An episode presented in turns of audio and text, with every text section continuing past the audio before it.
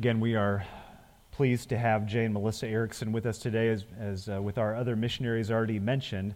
Um, but looking forward to having Jay open God's Word for us now. And I wanted to take a moment, even though I uh, don't need to introduce them again, to, to uh, highlight specifically that in our special offering, the uh, significant portion of this will be going toward a special project in the work that the Ericksons are doing. And uh, in case you weren't in our uh, the Sunday school hour, as they're uh, in some sense redirecting uh, their ministry in a new, uh, new area, new phase of ministry in church planting in rural villages, uh, a need that they have has been to raise funds to help uh, not only uh, cover their own support, which is what we uh, give toward every time, again, our, our regular giving, weekly offerings go toward that support, but they're raising special funds for um, bringing uh, local uh, believers onto the team. So, those who live nationally in Central Asia in their communities that can help partner with them to do the work of seeing new churches planted in rural villages um, to help supply that, uh, that, those monies to bring those on staff. That's what your gifts will be going uh, for as we give our special offering. Uh, $15,000 has been our prayer goal. Um, we, we just we, we're praying for that. Uh, we have not twisted anybody's arms. We're laying that before the Lord and before you, and we're just going to see what God does. $15,000 for that. We're also um, taking a significant portion, $14,000 for um, uh, putting a new roof on the CE Center, our building across the street, offices and Sunday school rooms. And then we've uh, also contributed to the Pinecrest Employee Appreciation Fund in the amount of $1,000 um, as we wanted to just um, make that expression from our church to uh, appreciate those who are working there, which we have not only, of course, uh, Farrell Labash in the leadership there, but I know uh, Brittany is, uh, I think I saw here somewhere, is working there. And I think, do we have some others who are working at Pinecrest these days?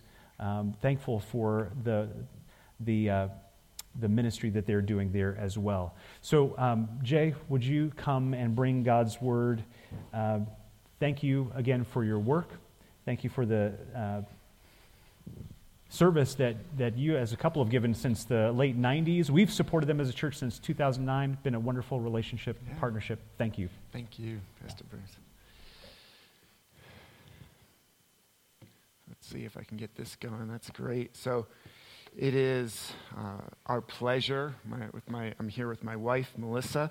It's our pleasure to be here after serving for 22 years in Central Asia. Here, the church in Mount Morris have partnered with us in this ministry since 2009. So we want to thank you for that partnership over these years. You'll see in this picture our two sons as well, Ethan and Cade. Ethan's a sophomore at Purdue University, and Cade's a freshman at at Calvin, so they're not with us today. Um, but uh, one thing we've always enjoyed in Central Asia, let's see if I can, so maybe we can move to the next slide, is uh, going hiking in the mountains. There's a lot of mountains there, and we would take our boys out almost every month when the weather permitted to hike in these wonderful mountains. And and like all good fathers, I thought, oh, what are some of the essential skills I need to pass on to my children? So, building a good fire, you know, that's something that, that every little boy needs to know how to do. And probably equally as important, how do you put that fire out? how do you control it and put it out? And, uh, and so, this was a, a, an essential skill that I felt I needed to pass on to my kids. And it kind of prompts the, the question for us today what is so important in your life that you want to make sure you pass it on to the next generation? What are we passing on from one generation to the next? And I want us to be thinking about that as we listen to God's word in 1 Chronicles chapter 16. Uh, in the Pew Bible I have, that's on page 347. And I'm going to be reading um, from chapter 16, starting in verse 8. But the context of this is David is at the, the pinnacle of his career. He has subdued all of his enemies, uh, all, all the enemies, the Philistines and the nations around them. all the internal enemies, his, his competition with King Saul, and uniting uh, the tribes of Israel behind him. And he is bringing the Ark of the Covenant into Jerusalem at this moment. Just try to imagine what that would feel like emotionally as a Jewish person. You're standing there in Jerusalem, the capital of your people, of your nation. Maybe like a presidential inauguration if your particular favorite candidate won. and, and you're like, oh, yes, this is happening. The kingdom is here. And so for David, this is the, the sort of emotional uh, fervor that he is speaking into. And I want you to listen to what David highlights in this uh, text a thousand years before Jesus ever came. As God was, through the Holy Spirit, speaking through David what his plan for the world is. Thousands of years ago. So First Chronicles chapter 16, starting in verse 8. Oh, give thanks to the Lord, call upon his name, make known his deeds among the peoples. Sing to him, sing praises to him, tell of all his wondrous works. Glory in his holy name. Let the hearts of those who seek the Lord rejoice. Seek the Lord in his strength, seek his presence continually. Remember the wondrous works that he has done, his miracles and the judgments he uttered. O offspring of Israel, his servant, children of Jacob, his chosen ones. He is the Lord our God. His judgments are in all the earth. Remember his covenant forever, the word that he commanded for a thousand generations. The covenant he made with Abraham, his sworn promise to Isaac, which he confirmed to Jacob as a statute, to Israel as an everlasting covenant, saying, To you I will give the land of Canaan as your portion for an inheritance. Do we understand the weight of these words? How important it is to God's heart that from one generation to the next, his command is passed on. That is at the core of God's heart. That his covenant, his command is passed on from one generation to the next. Let's look at that again in 1 Chronicles 16, verse 15. Remember his covenant forever, the word he commanded for a thousand generations. So the word remember in the Bible often is used to bring something to mind and to act upon it. So, for example, when Noah was caught up in the flood, it says that God remembered him. Well, that just wasn't just a kind act of God of like, oh, well, yeah, I see you out there, Noah. Yeah, I know there's no land left. When God remembered Noah, he acted to, re- to push back the waters so that Noah and his descendants could live. And so, the, in, in this way, when we remember God's covenant, it is meant to bring it to mind and for us to act upon it. Well, what is this covenant? So, I, I have a homework assignment for you. Uh, because we're in the Old Testament, and obviously, this passage that we read is all about God's covenant in the time of David. Well, that included the covenant he made with Noah, with Abraham, with Moses. Those are all great covenants. So your homework assignment is to understand how does that relate to me as a 21st century follower of Jesus? That's an important question. I don't have time to, to dive in that today. Uh, just suffice it to say, it does have meaning for us. And in Jesus Christ, all of those covenants are ours. We get to share in those covenants. And yet, we live under the new covenant. What is the covenant that we live under? Well, Hebrews chapter 8, if we go to the next slide, uh, in chapter 8, it describes this new covenant powerfully. And this was a quote from the book of Jeremiah talking about the new covenant. And in Hebrews 8, verses 10 through 12, this is what is written For this is the covenant I will make with the house of Israel after those days, declares the Lord. I will put my law into their minds and write them on their hearts, and I will be their God, and they shall be my people. They shall not teach each one his neighbor and each one his brother, saying, Know the Lord, for they shall all know me, from the least of them to the greatest. For I will be merciful toward their iniquities, and I will remember their sins no more. Well, the next slide, you'll see a, a picture of a good friend of mine. His name is Jamshed. He's the one with the white ball cap. Uh, if you were in Sunday school, he is the son of Holokulika, who was the cotton slash soybean farmer that I worked with in a village.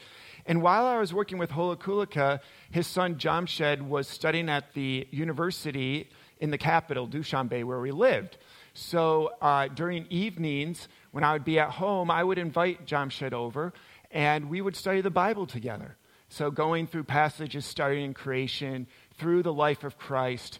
And towards the end of this progression, we were talking about the story in Acts 10, where Peter goes and proclaims the gospel to the household of Cornelius. And I had Jamshed read that passage for himself, and I will never forget him holding the Bible, reading this passage, and it comes to the last verse, which says, All of the prophets testify that whoever believes in the name of Jesus Christ will receive forgiveness of sins. And Jamshed's eyes just popped out. And he's like, This is saying that my sins can be forgiven in Jesus' name. Because he, like all good Muslims, taught from the time from they're small that you can never know if your sins are forgiven. That one day we'll stand before God and our good works will be put on one side of the scales and our bad works on the other side of the scales. So you better work real hard at accumulating all those good works because you never know if you've done enough. So pray five times a day, fast one month a year, go to Mecca, and keep trying to add more and more things onto that good skill because you can never know if you're forgiven. And as Jamshed read that verse, this is what happened. God wrote that on his heart. God put it in his mind that he understood what that meant for his life. Because believe me, I have read that passage with many Muslims. You know what the next thing out of their mouth is? How can I get a visa to America? You know, can you loan me some money because I, you know, th- this is what they're really thinking about. And it takes a supernatural act of God for them to understand what the significance of that word is. And that is the new covenant. God taking his word and writing it on their heart, putting it into their mind. And Jamshed that night placed his faith in Jesus Christ. And that is what we get to declare to the Muslims. So, I, uh, oh, yeah, that's okay. We'll leave it there. We'll get to that in a second. Uh, because the next part of the verse we are looking at in verse 15 was we're to declare this covenant for a thousand generations. Well, in the time of David, uh, people estimate that a generation was 30 or 40 years. Okay? So if you do the math, a thousand generations, well, that's 30 or 40,000 years. Okay, so, so what was David saying there? Basically, throughout all of time of human history, God wants his covenant to be remembered. Throughout all of human history, this is what God wants to be known on earth. Isn't this amazing that the creator of the heavens and the earth, the Lord God Almighty, Yahweh, the one and only God, has come down and he said, I'm willing to make a contract with human beings. And this contract will last throughout all of human history. You know, if you're a, a great sports player, you might, you might wish to get a five year contract, a 10 year contract. Maybe if you're really good at your job, you have a lifelong contract.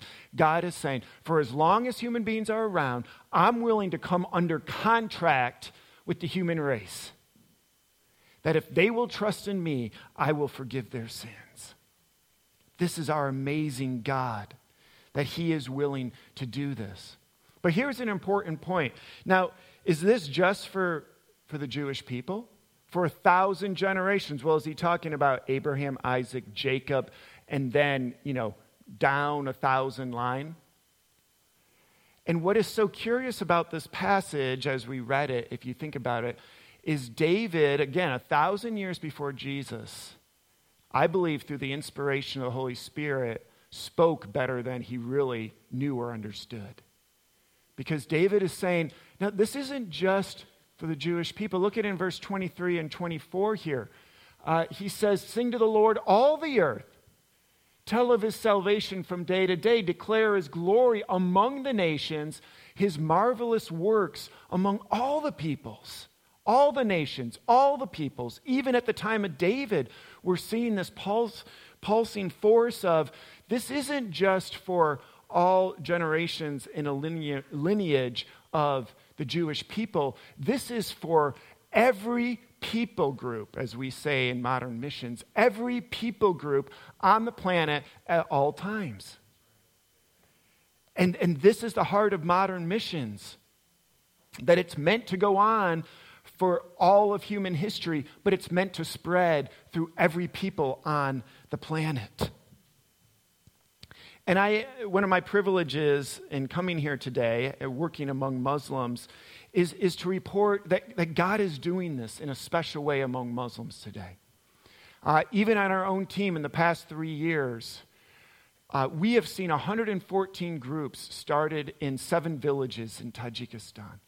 In those groups, 134 people have made professions of faith in Jesus. And of those, 50 have been bold enough to get baptized. That is astounding work, unlike that I've seen in my previous 22 years on the field.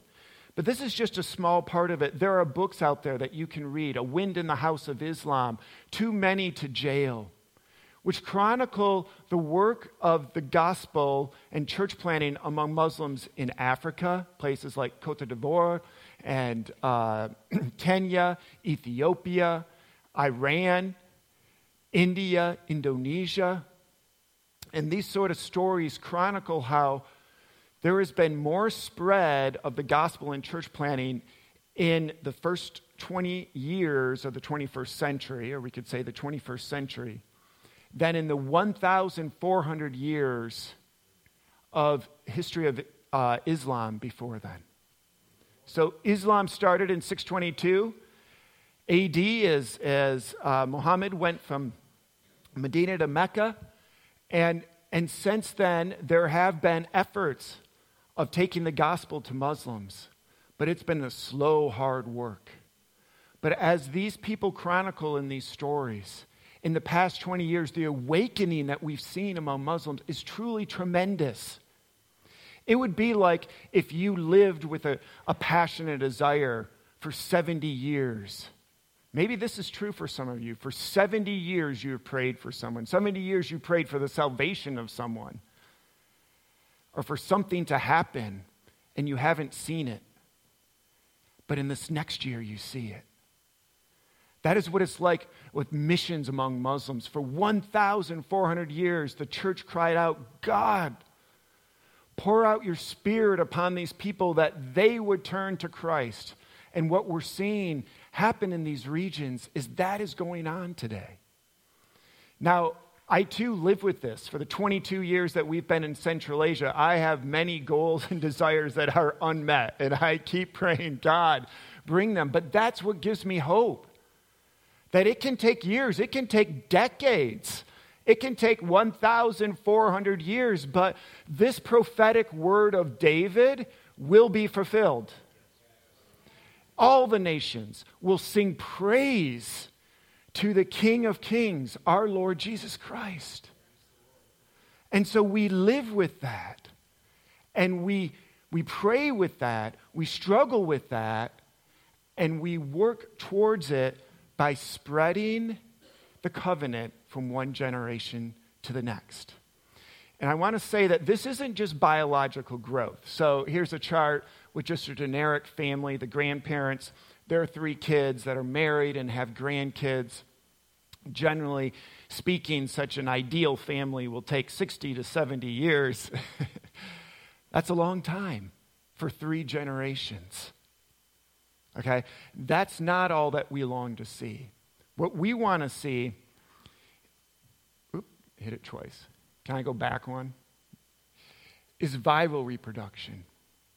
A thousand generations very fast. So, the past two years, we've all gotten uh, an advanced study and, and education in what viral reproduction looks like. And I believe part of God's purpose of sending the pandemic is for believers to come alive with this realization that this is really possible. Can you think of any area of our society that hasn't been impacted by COVID 19 in the past two years? Everything has been touched in some way, whether you like it or not, because of viral reproduction this little cell that started somewhere and started multiplying, and it has truly impacted the entire globe. And again, this is what I'm, I'm talking about. We're not just talking about biological reproduction where I'm teaching my sons how to uh, start a fire and then they teach their sons and so on and so forth. We're talking about where it spreads rapidly among all peoples in a thousand generations in two years or less. So David might ask the question, and uh, you know, how does this covenant spread so that all peoples would come to praise God? We might ask that question of David. Well, I think we received an answer in Jesus much more fully. We, of course, know the Great Commission, where Jesus said, Go and make disciples of all nations, teaching them to obey everything I have commanded you. So, so there's Jesus laying out the, the plan, the process of how we're involved in this sort of reproduction. But he also taught parables, which I think highlight this. So, on the next slide, I'll let you move that, uh, is Matthew 13. And uh, here, what Jesus taught in this parable, this short little parable, verse 33, Jesus told them another parable the kingdom of heaven is like leaven that a woman took and hid in three measures of flour till it was all leavened. Well, if I were to uh, translate that into uh, my understanding of modern English, is that uh, the kingdom of heaven is like a woman that put yeast in 50 pounds of flour. So, you know, you take, you take the yeast, which is a microscopic fungus, you put it in warm water and some sugar, you mix that up, and then you knead that into 50 pounds. I mean, 50 pounds, that's like a sack the size of this podium. And you're kneading in this yeast. And, and what happens there? That is a living organism that, as it feeds off of the uh, flour and sugar, it is reproducing.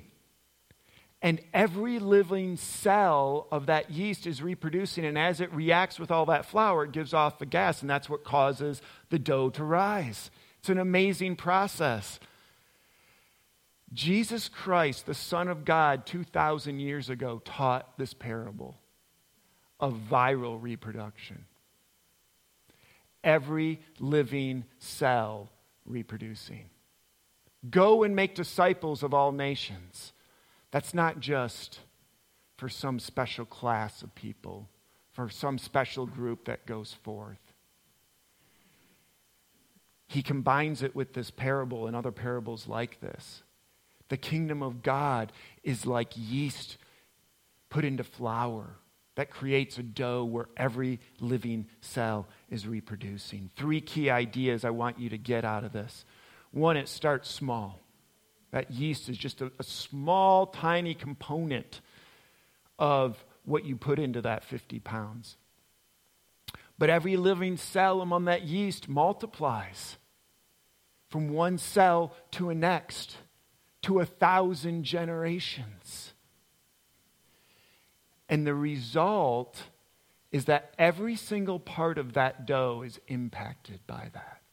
The dough is changed.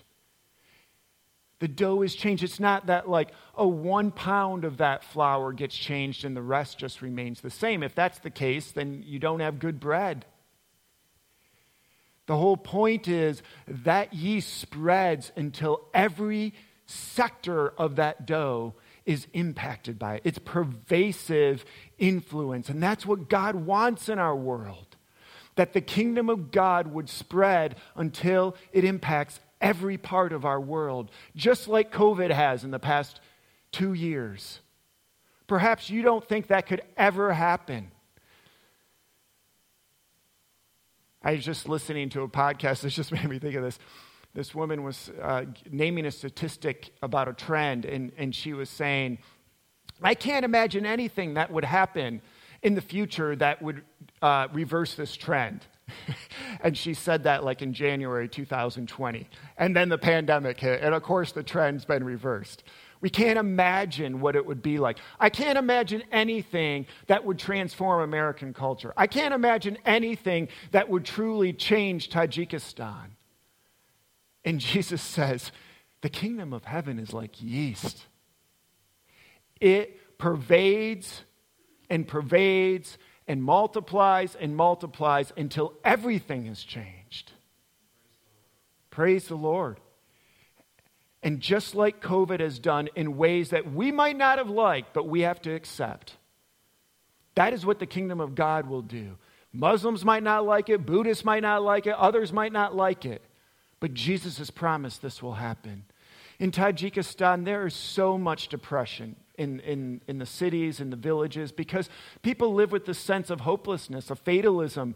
Again, just like Jamshed, I, I don't know if I can ever do enough good works to actually be accepted by God, never hearing that God would love them, even in their sins.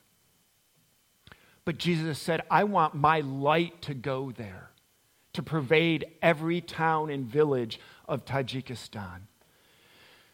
Can you imagine a, a, village where more than 50% of the men travel to Russia to work as migrant workers, and a pandemic hits, all the borders are closed for 18 months?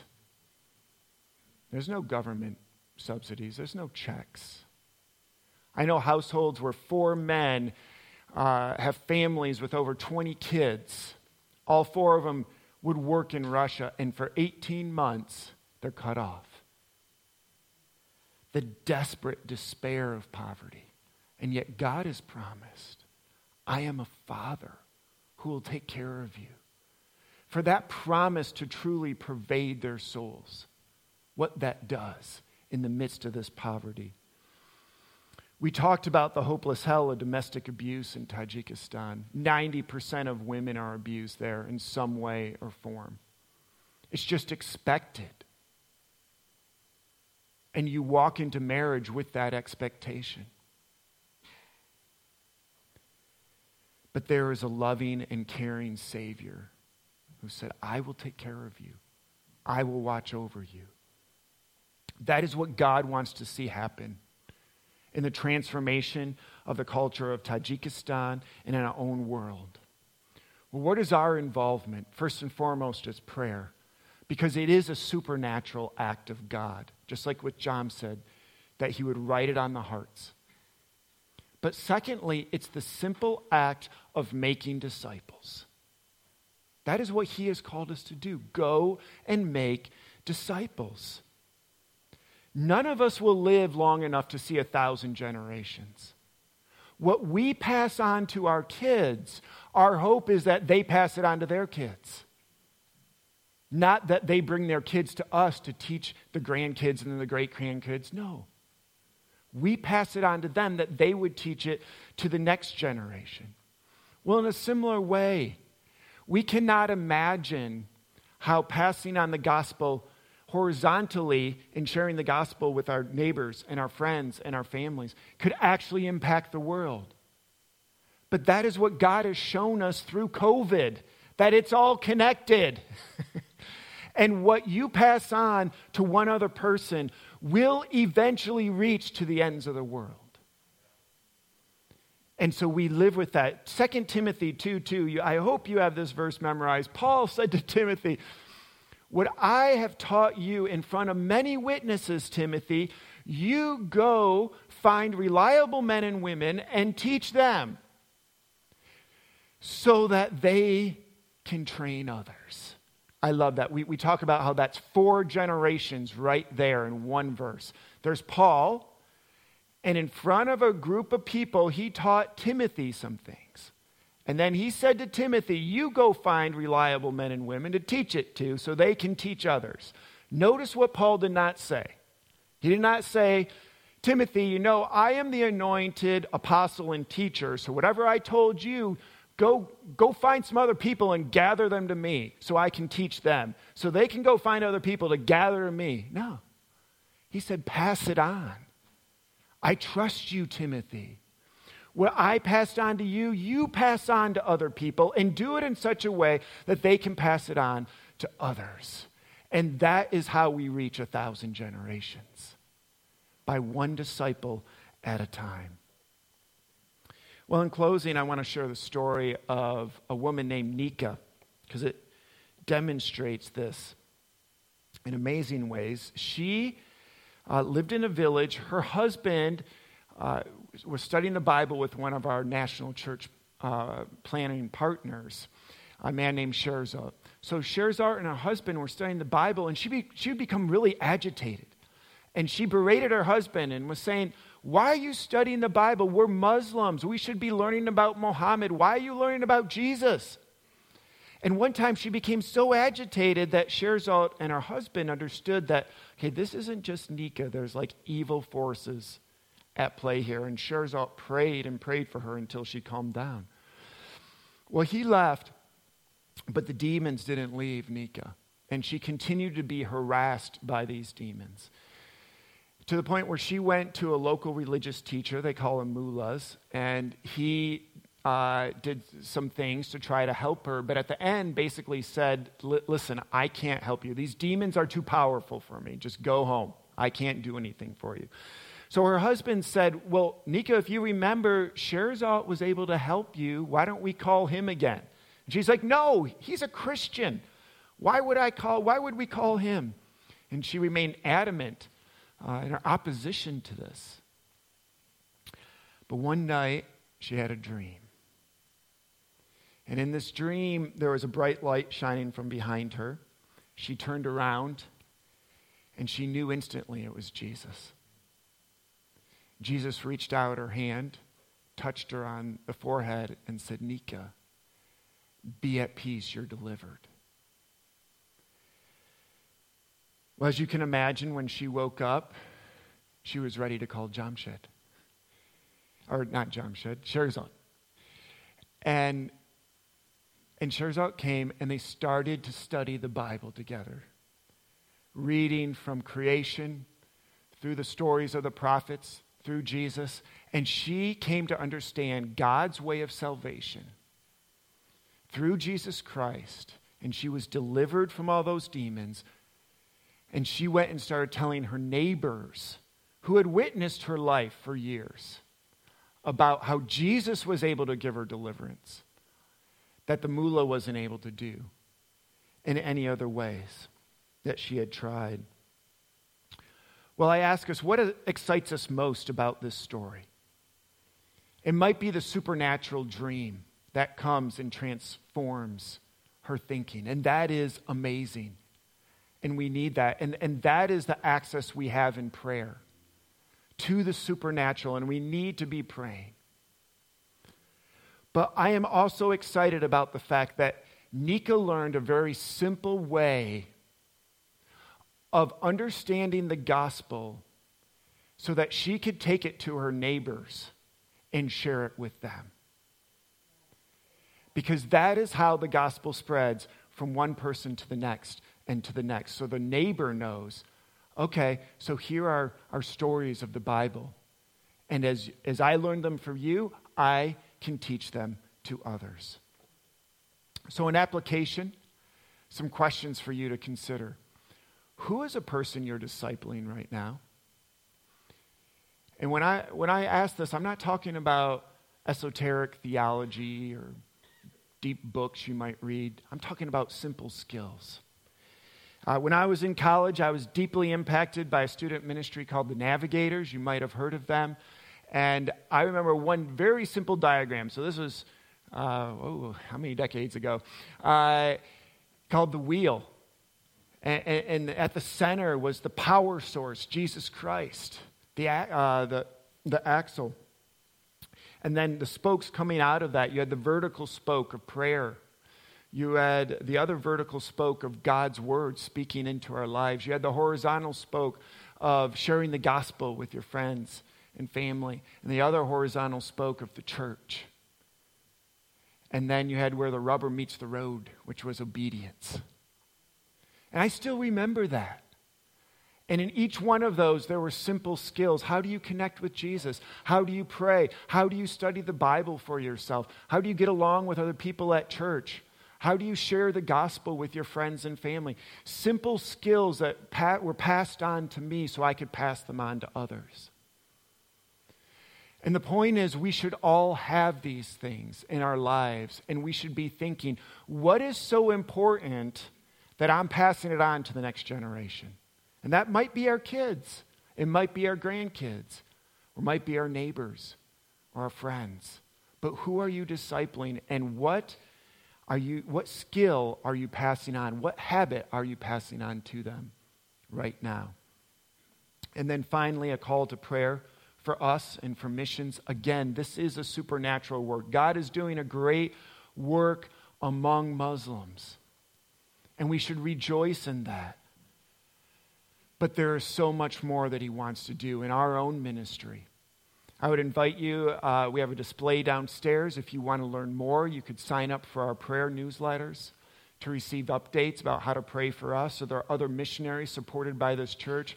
I believe every single one of you should be intimately connected with at least one other missionary that you know their life and ministry enough that you can pray regularly for them, for this supernatural spark that is needed, that only God can provide. So I encourage you that God is doing this, that for a thousand generations, we, we stand, we sit here in Mount Morris, Illinois, 3,000 years after David brought the ark to Jerusalem. And we're still reading those words. I mean, that in itself is a miracle if you just think about how God has done that for a thousand generations. It is going on. And He has promised it will continue to go on for a thousand generations. But I also call you to Jesus' call go and make disciples because that is how it goes on. Those who obey Jesus and go out and make disciples. Let's pray. Lord Jesus, I, I thank you. You've given us this great calling, this great ministry of making disciples. But we recognize, Jesus, that you, you have to do this. It is a supernatural thing. And I, I just pray right now for your spirit to come and move, and in each person in this room, you would bring someone to mind that they should be discipling. Maybe they already are discipling them. But if not, God, I pray that you would bring someone to mind, even now, as we're praying. And God, that you would bring to mind what is that next step? What is that next step that we need to take with that disciple? The skill, the habit, whatever it might be. Would you show us, God, so that we could see this sort of viral reproduction take place in our own families, in our own communities, and in our nation and in the world as a whole? We pray this in your name, Jesus. Amen.